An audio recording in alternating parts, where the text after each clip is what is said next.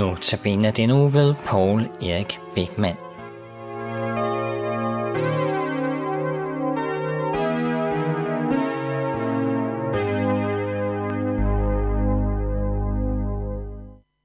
Kære lytter, temaet i denne uges notabene er en rejse i Moder Teresas univers.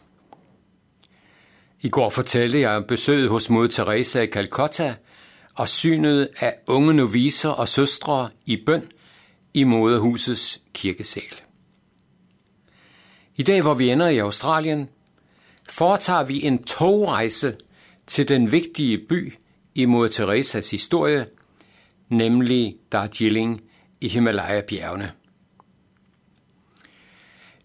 Vi 12 fra den danske Mission Øst-gruppe tog ikke de 600 km fra Calcutta til Darjeeling i tog. Hurra for flymulighederne. Men Mor Teresa gjorde det den 10. september 1946. I den kendte T-by havde hendes orden Loreto-søstrene nemlig deres retrætecenter. Ja, hun var også uddannet som lærer der. Dertil tog mod Teresa, der var blevet rektor for en pigeskole i Calcutta, på et tiltrængt hvil.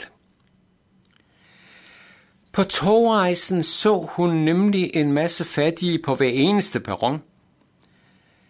De sak hænderne ind for om muligt at få noget af de rejsende. I toget havde hun et uforglemmeligt og livsændrende åndeligt møde med Jesus. Jesus havde bedt hende om at begynde en tjeneste blandt de fattige af de fattigste og uønskede i Calcutta. Denne åndelige oplevelse af Guds nærvær i toget fortalte hun senere lidt tøvende om til sine nærmeste forsatte. Hun redegjorde for sit nye kald, men følte sig naturligvis fortsat bundet af sit første kald til lydighed mod sine overordnede. Men Jesus havde blandt andet sagt, kom og vær mit lys, og spørgsmålet, vil du nægte mig det? I toget gav Gud hende, som hun siger, kaldet i kaldet til at slukke Jesu tørst på korset. Ikke efter vand, men efter kærlighed og sjæle.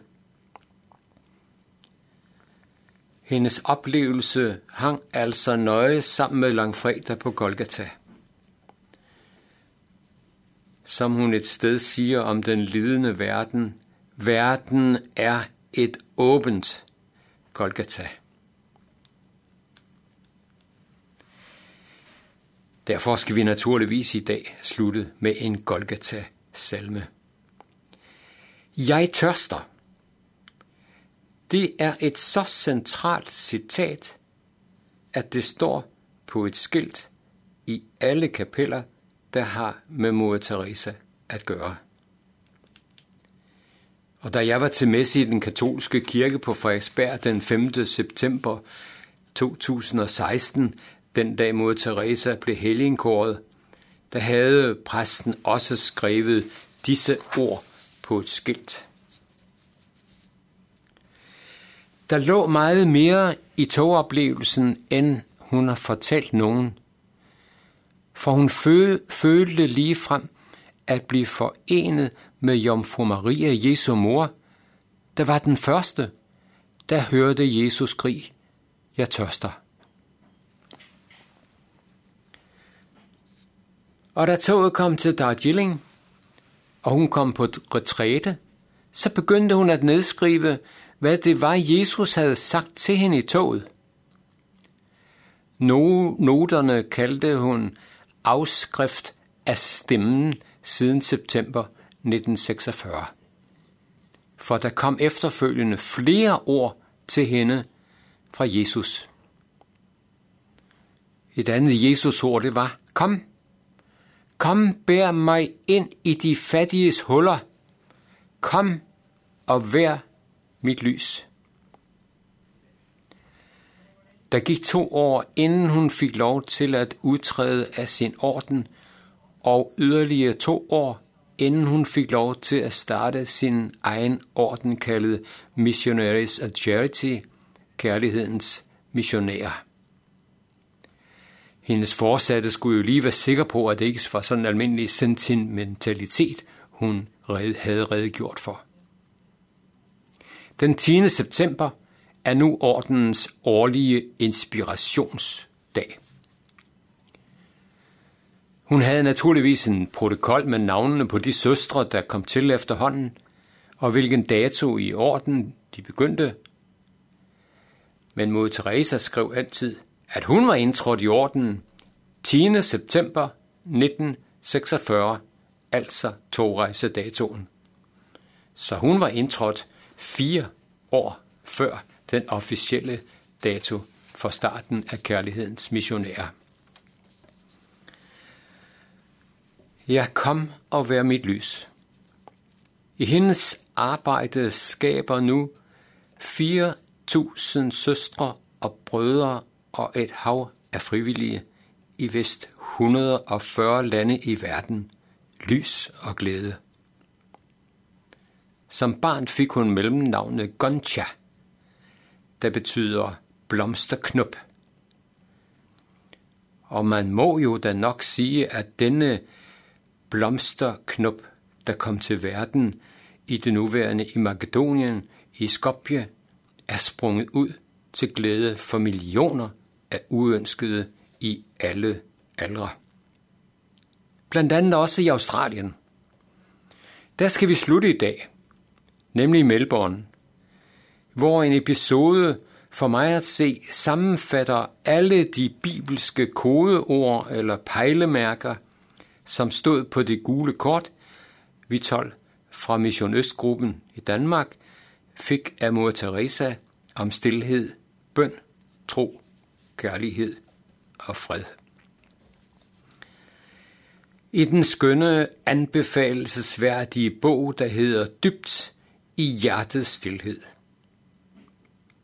Der fortæller mor Teresa om et besøg hos en gammel mand i Melbourne.